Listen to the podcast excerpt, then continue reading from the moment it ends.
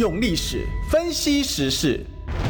只要是个外，不分国内外，通通聊起来。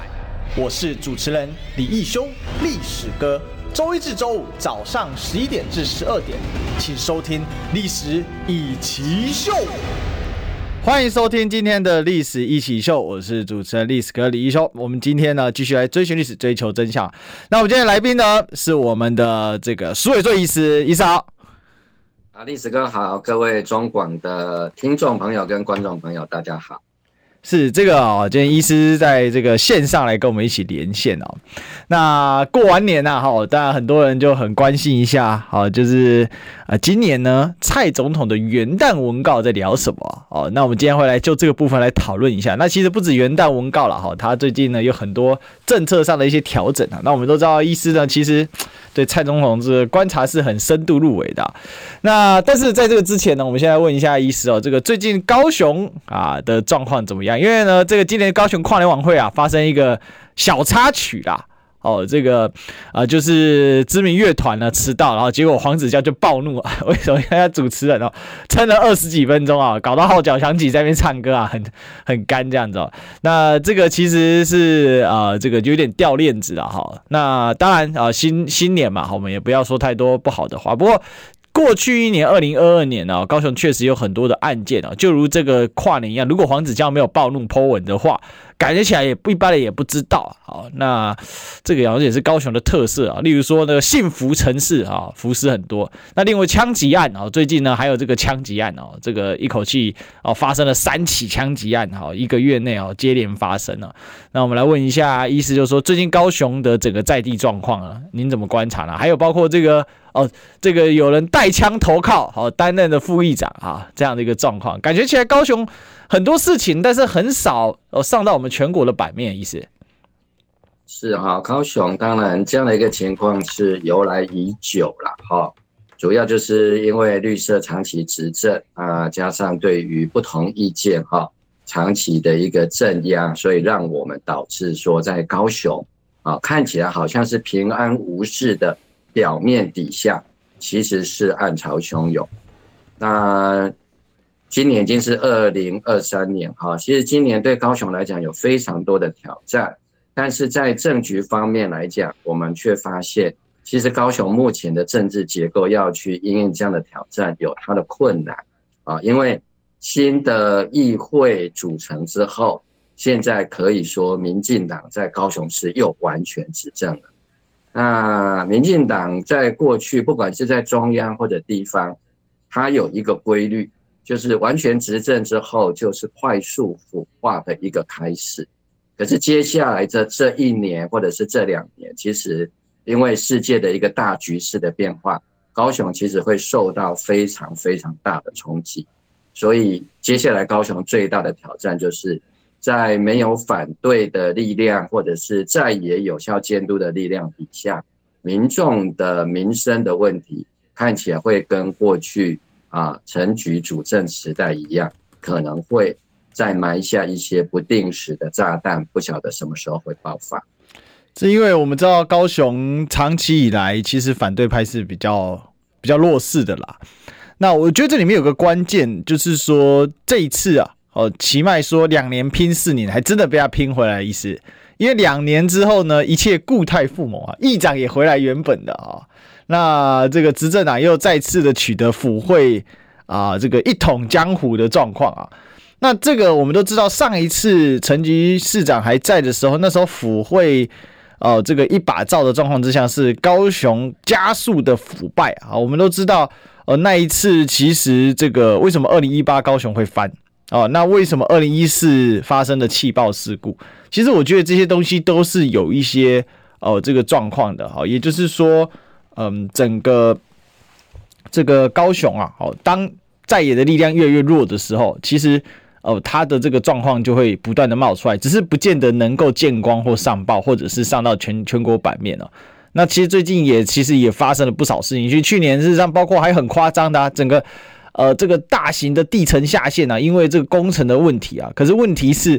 这个工程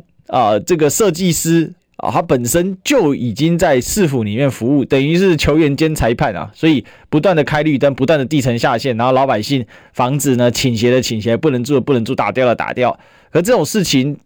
放在台北啊，我看啊这个已经变成全国头版了，可是在高雄就是一个小小的版面啊，这个乎即事啊，意思。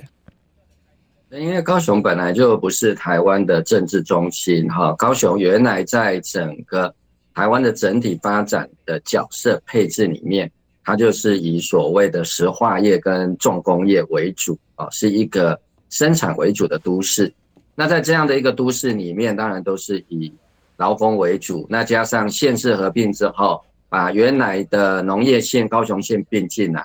所以高雄市现在的整个都市性格其实还是以劳工跟农民为主。那这样的一个组成条件底下，其实不太容易形成一个有效监督的力量，因为工农的民众来讲，最主要的还是吃饭的问题，所以只要是在经济上面过得去来讲，基本上面不太容易上升到政治上面的监督。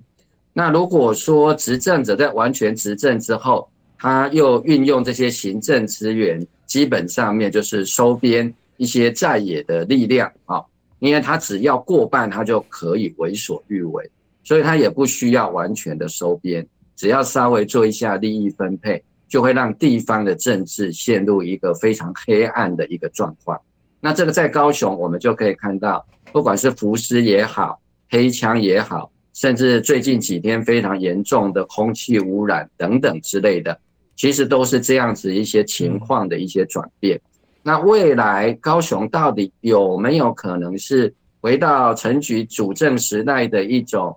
腐败的一个现象，还是未来会有新的一个契机？那当然还是牵涉到2024整个中央执政有没有变盘，跟包括一些国际局势的变化啊。这个我想我们的主持人历史哥哈，他这个您在这个历史方面的分析哈，也许也可以给高雄一些建言跟一些看法。是，其实我们今天为什么高雄先拿出来讲，因为我们都知道苏伟硕医师跟历史哥都是高雄乡亲嘛，那其实我们高雄人其实对高雄是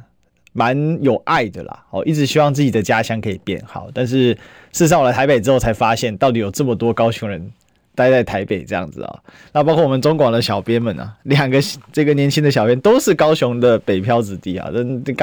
刚毕业即北漂哦，那或者读书就来了，所以可以看到到底高雄的整个状况。我觉得刚才医师说请我用历史稍微看一下，事实上我觉得很简单啊，历史它是会有延续性的啊。那讲难听一点就是菇看看八嘎嘛是菇嘛，它这个惯性啊，历史有惯性啊，那它会有依赖捷径啊。所以其实医师刚才讲的很好，如果说我们这个结构不改变，好，那高雄就是继续这样下去了，好，那它的这个结构的依赖性就很强。所以我们刚才为什么开头讲了一下，不是说高雄人不能讲高雄好话，其实我们都很希望高雄很多好事发生，但是自从炒了台积电的房价，结果台积电不来之后，有看到市政府有任何说话吗？没有，当作没发生。发生了这么多浮尸案件，双手绑住，包包装10块哑铃，然后加一张纸条写没有亲人，然后这样子可以说初步排除他杀。这种事情也只有高雄会发生。然后最新一个我有去看了那个受害者的一个这个生前被打到时候的相片，触目惊心啊，不忍直视啊。那这个也不是第一位了哦，这高雄去年发生了多少件哦，已经是大家都已经都知道了。但是这些案件之间有没有一些连结性或什么，有没有去抓呢？高雄也有发生很多的，包括像是台版柬埔寨的事件也在高雄有发生。那这里面有没有一些关联性呢？我们都知道这些诈骗集团把人掳走之后，他们手段之凶残恶劣哦，在青埔就弄死了3个人。那会不会有相关联系？我觉得这都是值得我们这些市政府来做观察。但是你可以看到高雄啊，甚至还有这种状况，为了要获得这个政治的权位，那甚至继续把已经本来很孱弱的、很纯弱的在野党再拆解那你就不垄断不打垄断目的，绝不罢休了我是觉得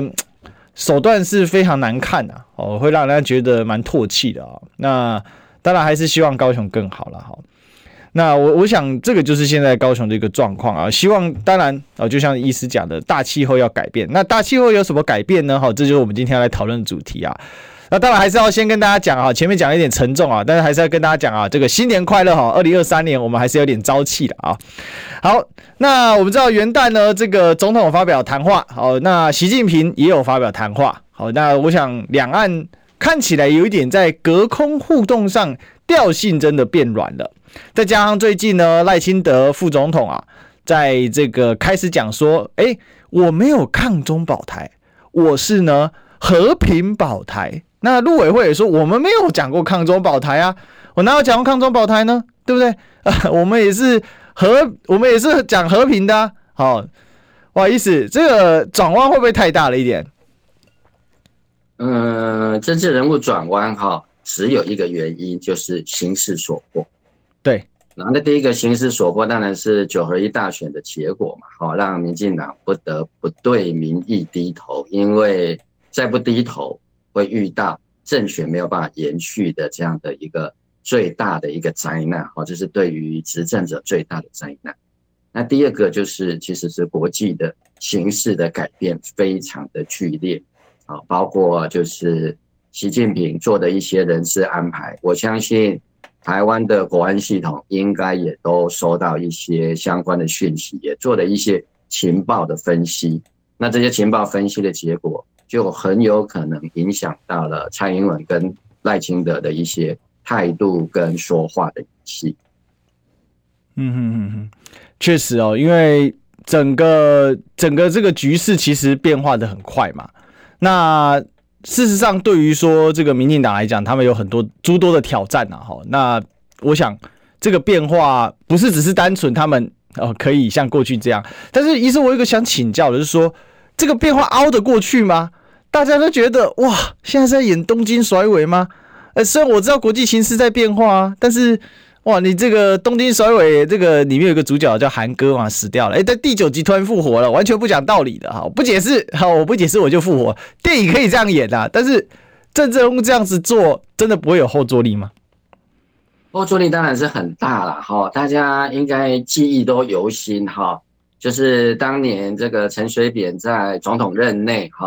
最后的一个任期里面，因为他涉贪的问题已经被这个媒体啊跟检调都已经介入了。那大家可以看看当时陈水扁是怎么样解释他涉及这个国际洗钱的一个借口。那当然，政治人物在面对这样的政治危机的时候，他的第一个方式当然就是先甩锅，降低这样子的一个政治风暴。那不管如何，也一定有一些非常所谓的钢粉铁粉还是会支持到底，但是不管如何他还是会做这样子的困兽之斗。那大家来看一看最近的一些连续的消息，我们就可以看到民进党内事实上现在有非常非常严重的分裂或者是权力斗争的问题，包括今天历史哥要谈的这一份元旦的谈话，其实我们就可以嗅出蔡英文跟苏贞昌之间其实已经有非常严重的矛盾可能在酝酿当中。那这个部分也是说实在是我们接下来要遇到的问题，就是蔡英文他的任期剩下大概就是1年半嘛，一直到2024的520，但是这段时间对台湾又非常的关键。可是民进党为了政权的保卫战，它可能里面会有2大派，一派也许就是所谓的鹰派，认为要维系政权就是要继续把抗中保台打到最强。这一部分其实在特别南部的一些所谓的独派或者是民进党的支持群里面，其实还是有人做这样子的主张。但是我相信在政权的中心，包括蔡英文跟赖清德，他们非常清楚国际的局势，中美的实力对比已经在产生一些微妙的改变。那这个部分来讲，他们也不得不先做出一些因应作为保险。是因为我们可以看到，最近侧翼也杀得很凶啦。好，那不过整体来讲哦，医师，您从这个元旦文告里面，你觉得有嗅出什么样的味道？因为我们可以看到，这个习近平的元旦文告里面主要提到的是说，两岸一家亲，但没有再提一国两制。这个是有人说这是一个和缓的一个状况啊。那蔡英文总统的元旦文告里面，其实有提到说愿意提供关于疫情的支持啦哈。那这个算是一种和缓的气氛嘛？那当然，记者也有问到啦，问到说，是不是有释放出这些讯息？好，那蔡总统其实并没有非常正面的回应哦。不过大体来讲，也没有一个像过去这样一听到文中色变的这样的状况。哦，那您怎么看呢？这一次的这样的一个元旦文告当中，这个蔡总统是不是有释出善意呢？我们先看蔡总统的部分哈，其实在我看来，这个元旦的文告事实上不是一个总统级的文告哦，它非常像行政院长跟立法院的施政报告。好，我不晓得大家的各家的评论怎么样哈，因为这里面详细的罗列了一些啊内政啦哈。跟甚至连这个3800亿哈4800亿的这个所谓超征的税收要怎么分配要怎么花啊，你可以看到几乎是部长级的谈话，因为连一个行政院长的谈话有时候都不用到这么仔细的去罗列，但是蔡英文他用一个几乎是部长级哈，比如说是财政部啊，或者是说相关的这个经济部的一个报告，看起来很像是部会首长级的报告整合起来的啊，它其实是只适合行政院长啊在跟立法院做施政报告的时候的这样的一个程度。但是蔡英文为什么会拿出这样一份行政院长施政报告级的文字内容来作为元旦的文告，而没有办法提出一个非常强而有力的新的一年的展望？那就大概是两种状况，一个状况是蔡英文自己的内心状态啊非常的低潮啊，所以他已经无力去构思他在他任期的最后这不到1年半里面要怎么样去博取一个历史的定位啊。另外一个就是说，的确在整个行政权的部分，蔡英文已经打算从苏贞昌那边把它收回来，所以他必须把很多施政的细节透过元旦的总统原告这样的一个文告这样的一个方式啊，好像就是在给苏贞昌下指令这样的方式去架空一个行政院长在内政的施政上面他的一个统合的一个权利。所以在这样的情况底下，我们可以看到其实民进党的内斗一方面是暗潮汹涌，一方面是看到他们对于国防、外交乃至两岸的关系，其实现在可能会出现很多的一个纷争，甚至是内斗。那这个部分是我比较关心而且担忧的。至于习近平在这一次的元旦的谈话里面没有提到一国两制，我觉得有两种解读的方式。一种解读的方式，当然可能又会有人认为说比较和缓了，可能这个大陆那边不再坚持一国两制了，我想这个是不太可能的，因为我想所有熟悉中国政治或者是中共性格的人都知道，一旦被定为原则的东西，基本上面除非有非常大的形式的改变，不然他们不可能去轻易的变动原则性的问题。那目前以中国的崛起跟军力的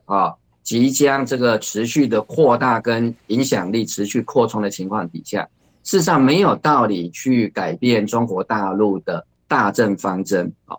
那另外一种情况就是说，是不是中国大陆对于一国两制这件事情来讲有所松动？所谓的有所松动，我们应该要回到当时一国两制是由邓小平提出来的。是。那邓小平提一国两制，基本上他是把一国两制当作对台的优惠措施。台湾可以保留非常多接近一个国家编制的部分，包括军队都可以保留。那在这样的情况底下，难道邓小平口中的对台湾可能在当时是让步最大的一国两制，虽然台湾的解读是完全不同，但是对于中国大陆他们觉得一国两制是对台湾最大的一个让步，因为这个是从学习台湾或者是完成全中国的解放这样的一个非常杀戮的一个口径降到说居然可以两岸容许两个制度，只要在一个中国的框架底下，那这个已经是在对中国大陆来讲，这是非常大的让步。那是不是这样的一个让步，他们在进行松动，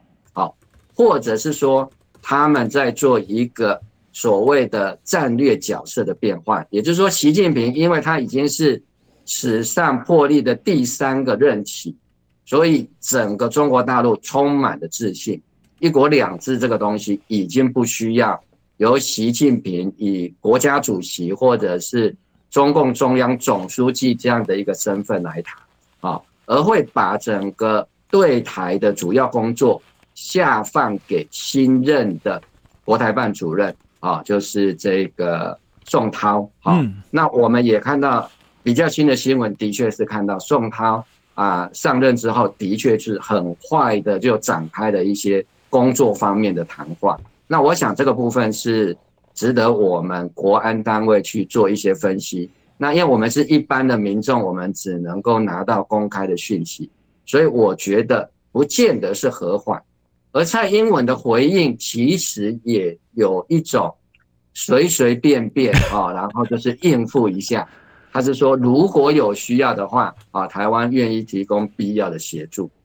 那这个部分来讲，当然是一方面就是应付一下这个赖清德提出来的和平保台，就是稍微缓和一下。但是我相信蔡英文的骨子里还是比较偏鹰派的做法，他其实还是藏了非常多很强硬的字眼，不会一下子转弯那么快。是，其实我们在观察这整个形势的变化上面，真的有时候不能被表面上的一些文字或者是说法所这个迷惑了。刚才医师其实帮我们解读的非常非常的清楚啊。那这个元旦文告里面其实它有很多的这个内涵啊，是值得我们在深度再讨论一下。虽然很多人说哎呀，我其实不太在乎蔡总讲什么啦，重点是发钱就对了啦那我不知道他会不会发钱啊，虽然他现在一直在这个否认啊，但是又有消息传出，但是有个东西一定会发出来，就是广告。好，我们先发个广告，好，我们进广告。你知道吗？不花1毛钱，听广告就能支持中广新闻。当然也别忘了订阅我们的 YouTube 频道，开启小铃铛，同时也要按赞分享，让中广新闻带给你不一样的新闻。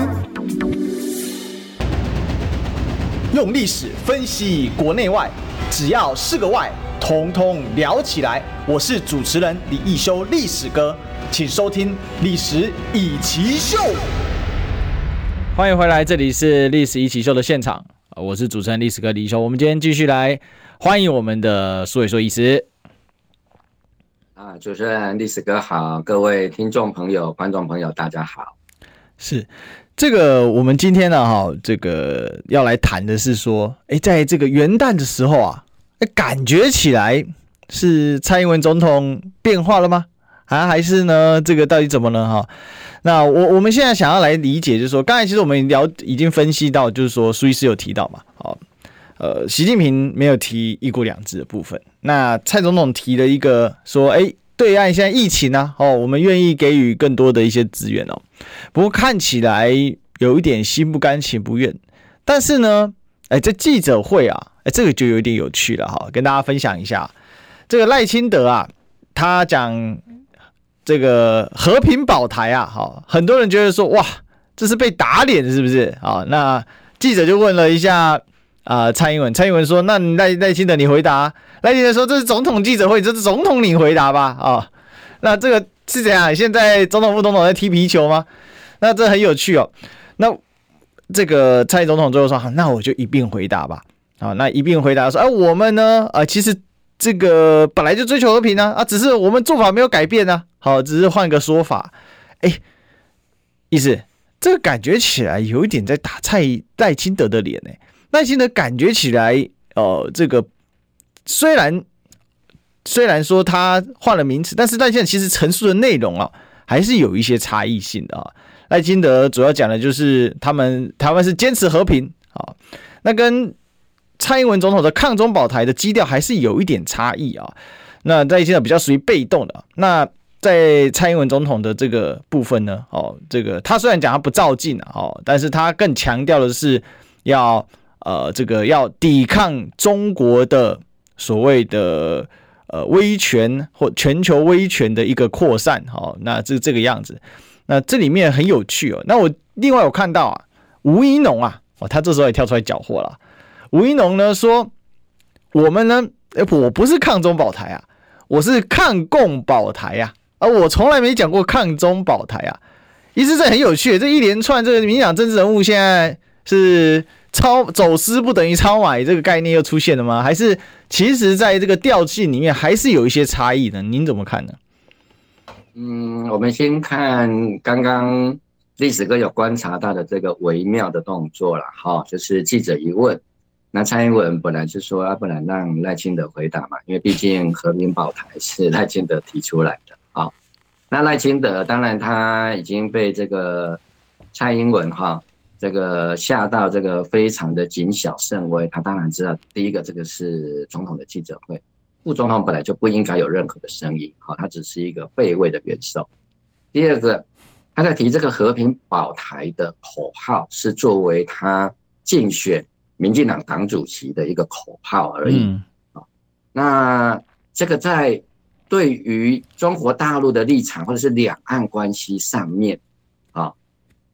我们可以知道，其实这里面最重要的不是总统的一个决定，或者是台湾人民自己的选择，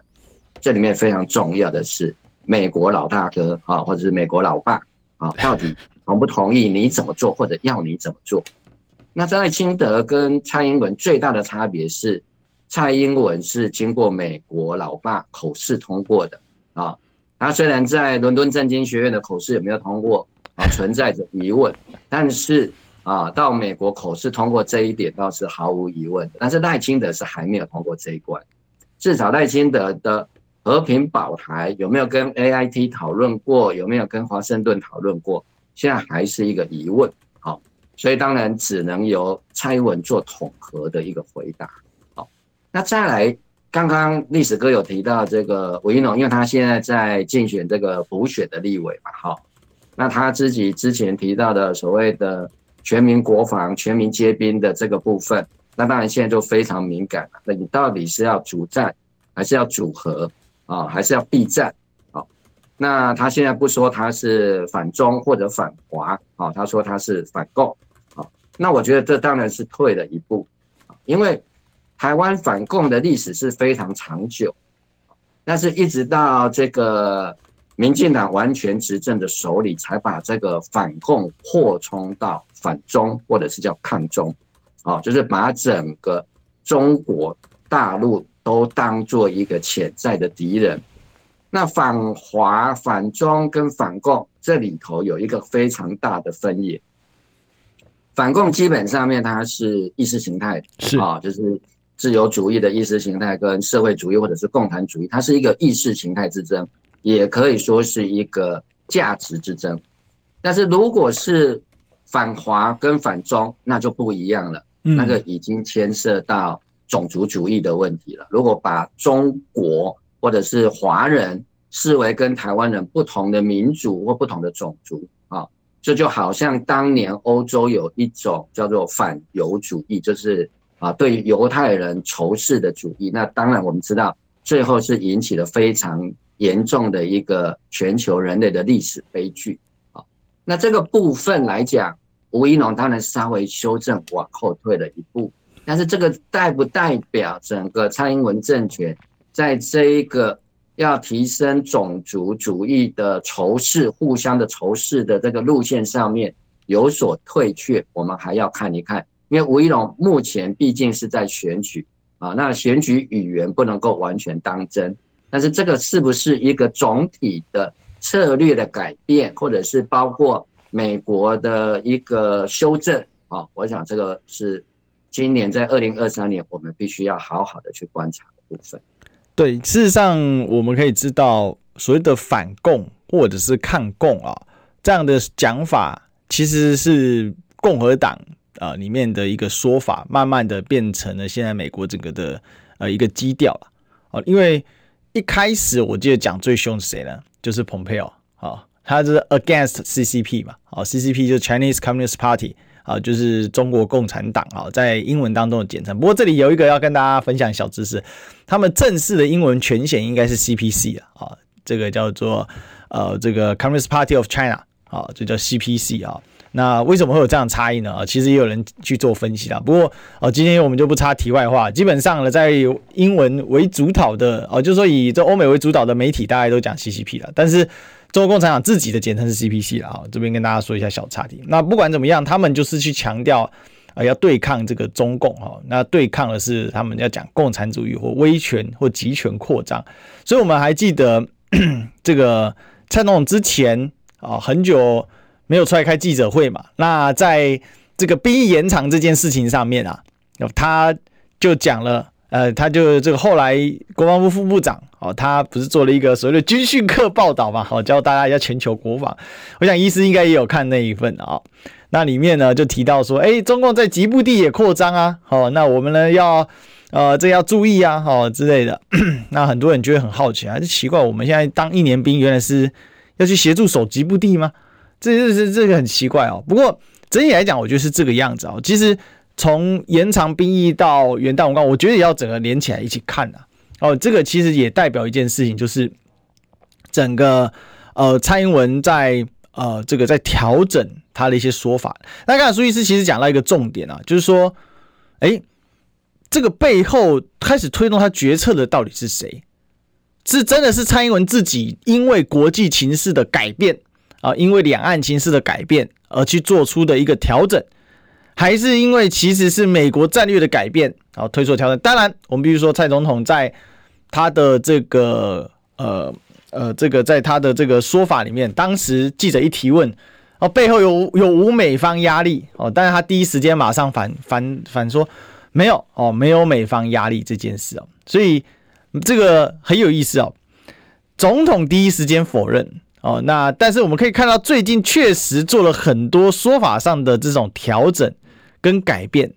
那医师您自己看现在的民进党跟这个跟美国的关系这么近，可是感觉起来好像已经变成好像美国稍有风吹草动，台湾就会出现相应的，但他们又不能承认。如果说你承认，那大家也觉得说，那你好吧，那你至少跟美国关系是真的是铁打的。那这有点像是。这个我们的卫福部副部长那种感觉，对不对？这个有小三然后呢又不敢公开讲，好被抓到之后呢又死皮赖脸，那这种感觉很怪啊，意思。我想这个是台湾最尴尬的地方哈。第一个是我们受到美国的影响，甚至受到美国的主导，这个是事实。但是这个部分为什么不能讲啊？因为这个是美国要求。因为如果台湾承认说自己的外交、两岸、国防政策是由美方来主导，那美方要去跟中方谈判的时候，那就完蛋了。因为对中方来讲，对中国大陆来讲，那就是你美国作为一个帝国主义，直接的干涉我中国的内政。那很多事情就完全不用再讲下去了，因为这个是中国大陆最大的一个底线。所以通常用的一个方式就是用一些秘密的管道，或者是这个不对外公开的管道，事实上是美方主导，但是台方就是我们自己台湾一定会否认说，没有，这是我们自己的决定比如说像莱猪好了，那大家都知道这是美国压力啊，对。可是不管是对内的一个政治的一个权威来讲，或者是说牵涉到两岸关系来讲，他一定会说没有，这就是我们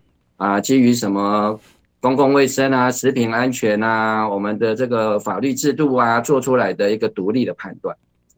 那这里面我是觉得大家可以关心一下，其实美国因为这个其中选举完之后有一些微妙的变化比如说包括这个我们所谓的国防授权法里面，本来大家很高兴，为什么？美国要无偿军援台湾大家很乐因为以前台湾都被批评说当看门狗还得自己花钱买这个狗粮啊、哦，结果今天开始这个本来说有第一次有免费的狗粮可以吃了啊、哦，大家本来觉得还有点高兴啊、哦，至少这个比较当狗也比较有点尊严的，结果哇，后来这个国防授权法案虽然通过了，但是因为美国的国会它还有一个拨款委员会，那个才是真正最实权的地方。哇，这个本来是免费无偿的这个军事援助就变成贷款。哦，另外一个部分当然是因为现在的众议院是由共和党主导，哦，那甚至拜登现在可能也会遇到麻烦，因为他之前的那个笔电门的，哦，他儿子的笔电门哦，可能会因为这样子被重启调查。哦，共和党事实上在众议院也是磨刀霍霍，就是美国自己的国内的政争。而且这里面还有一点是大家可能关心国际政治人都知道，或者是重复提一下，就是对于乌克兰的军援是不是要开一张空白的支票，这一点来讲共和党是非常有意见，而且他们现在又掌握了这个众议院，哦，所以这个部分其实在外交或者是针对整个国际局势的部分，哦，特别要怎么花钱这个部分，哦，因为2024美国也是要大选，哦，那共和党当然也想要把总统的大位再拿回来，所以绝对是不可能让拜登予取予求，哦，好像都是他在主导。那这个部分当然就会影响到拜登政府跟中国大陆的一个互动，那拜登跟习近平的互动当然就会去联动到两岸的关系。所以我是从这样子的一些讯息，比较大的讯息提供给大家来看看，其实蔡英文要讲什么，赖清德要讲什么，甚至吴怡农要讲什么，其实并不是那么他们可以完全自由的决定的。是，事实上如果是这样往这样去发展的话，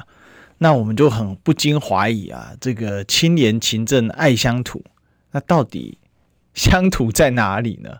因为如果当你已经不由得做主的时候，你怎么爱乡土？因为会爱乡土当然要从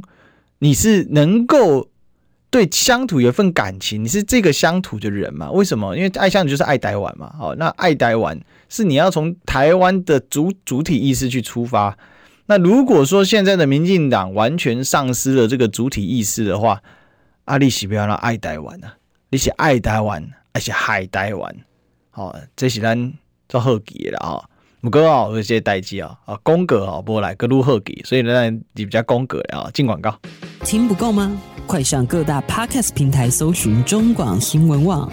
新闻还有精彩节目都准时推送给您，带您听不一样的新闻。中广新闻，用历史分析国内外，只要是个外。统统聊起来！我是主持人李一修，历史哥，请收听《历史一奇秀》。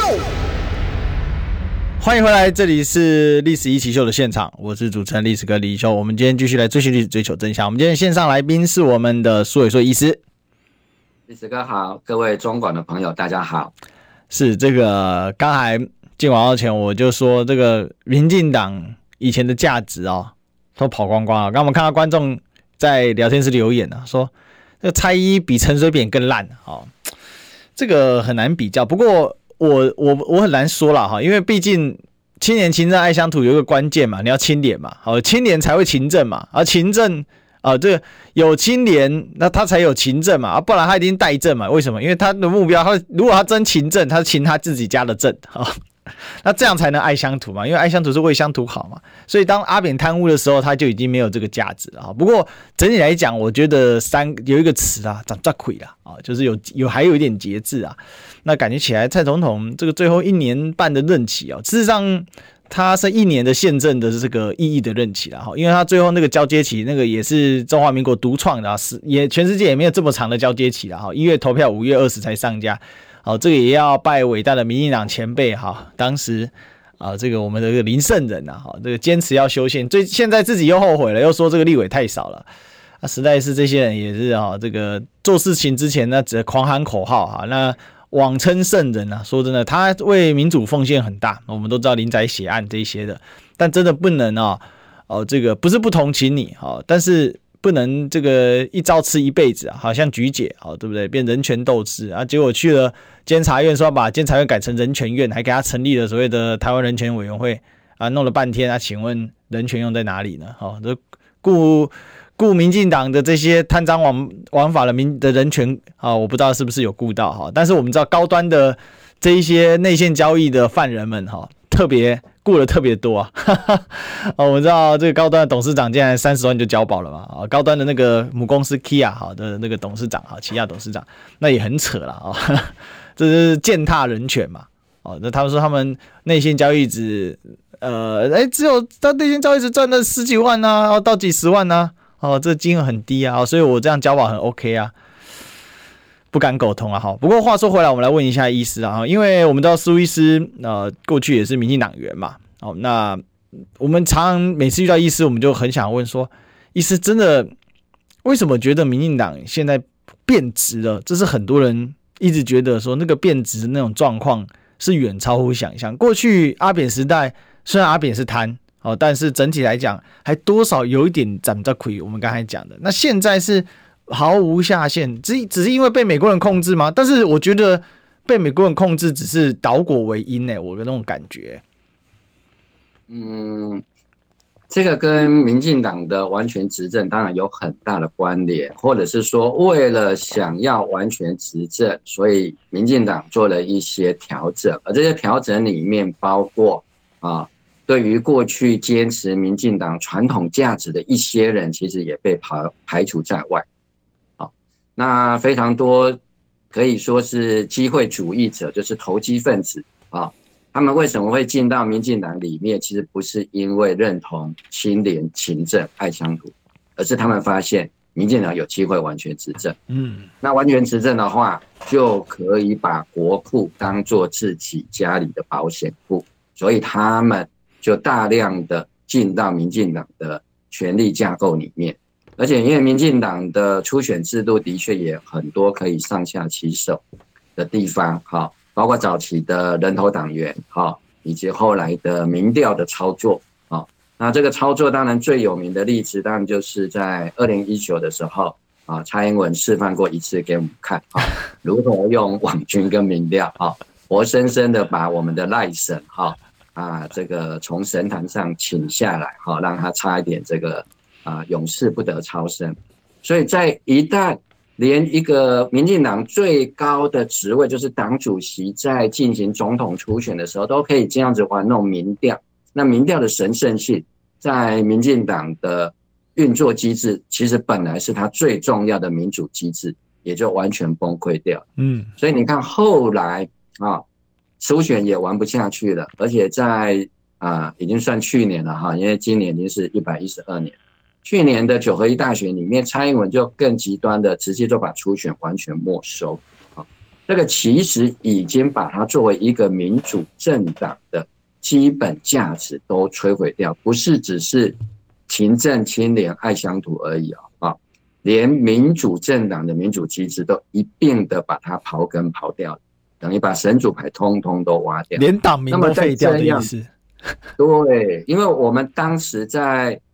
这个民进党跟国民党的竞争里面，其实大家如果像我这个年纪人还有印象，民进党号称自己是民主政党，那国民党是所谓的革命政党，或者是所谓的这个列宁主义的政党，是一个很大的一个差别。可是现在民进党连自己民主政党的这个性质都可以抛弃掉，你就知道现在的民进党跟当时意义上的民进党也是完全不同的两个政党。是，所以刚才医师帮我们很好的做了一些复盘跟检讨。那事实上，我是觉得蛮悲哀的啦，因为很多人其实他们当时加入民进党，现在也还在民进党位居高职啊，但他们一句话也不吭，这甚至沦为网军的帮凶。比如说以前号称党外最聪明的是谁呢？谢长廷嘛。智多星啊，大家都知道嘛。后来民进党就号称这个脑袋最好的。那当了驻日代表之后，第一个会讲日文吗？好像日文不是很通那这也就算了，大家明白人都知道是仇庸那当时发生的那个苏启成事件驻日代表处大阪那个台湾这个驻大阪办事处的这个处长啊，那最后因为网军的这种出征。还有这种公审，最后缠不住压力，再加上其实讲白了，谢长廷就最后一根稻草了，把他压垮了嘛，最后就自杀了啊！那你身上沾满了鲜血，你没有道歉啊，继续当驻日代表啊！我是觉得这就是为什么今天我们很多的这个听友或者是我们在 YouTube 上的观众朋友，那到底蔡英文讲什么，他更不在乎啊！其实蛮悲哀的，说真的，一个总统啊。到了这样的程度，你今天你讲什么？那你讲你的，我才不信你嘞！为什么我信你？我跟你变成87分啊？哦，这个是一个所谓的言而无信，就讲白了嘛，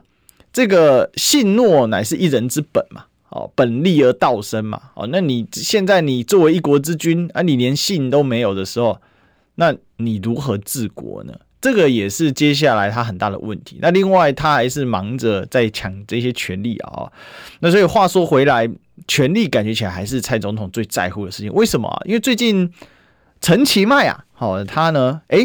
大家都说啊，现在苏内阁的支持度惨兮兮啊，9合1又大败啊，那是不是该换人呢？你再怎么撑，好吧，让你预算编完审完，那你就撑到过完年，你该走了吧？没有哦。这个陈其迈出来表态说支持苏贞昌继续来稳定政局啊！哇，这有一点意思了哈。为什么？因为我们都知道麦其实就是蔡英文的嫡系嘛。他讲的话绝对有蔡英文的受益，他绝对不会自己乱讲话了。这个有政治 sense 的都知道。而且他现在作为民进党的这个代理党主席，同时也是这个应该说是中流砥柱啊。更有代表性，所以最后大概2分钟，我们请苏医师帮我们分析一下，在这样的状况之下，内外交困的状况之下，蔡总统似乎对权力的欲望还是很强大。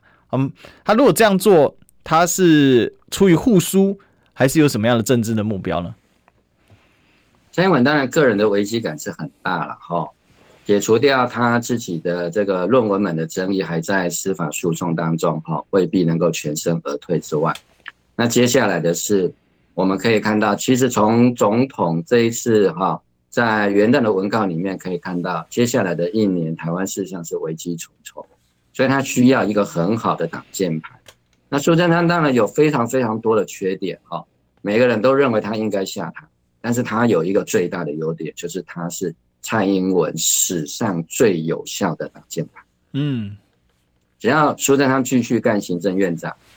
当然蔡英文的民调可能会继续掉，但是他不选总统了，他民调掉到底也没有关系，但是他就会是一个非常称职的一个挡箭牌，而且最重要他可以卡住赖清德，让赖清德可能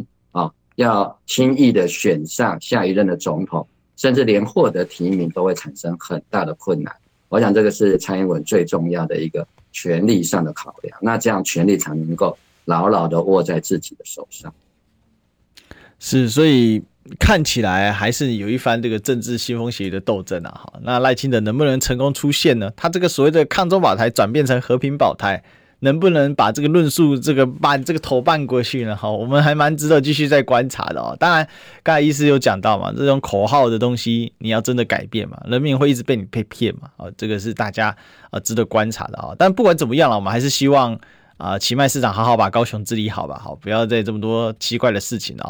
好，我们今天谢谢苏医师，好，谢谢历史哥，谢谢大家。好，那我们今天历史一起秀我们就聊到这里，那我们就明天见了，拜拜。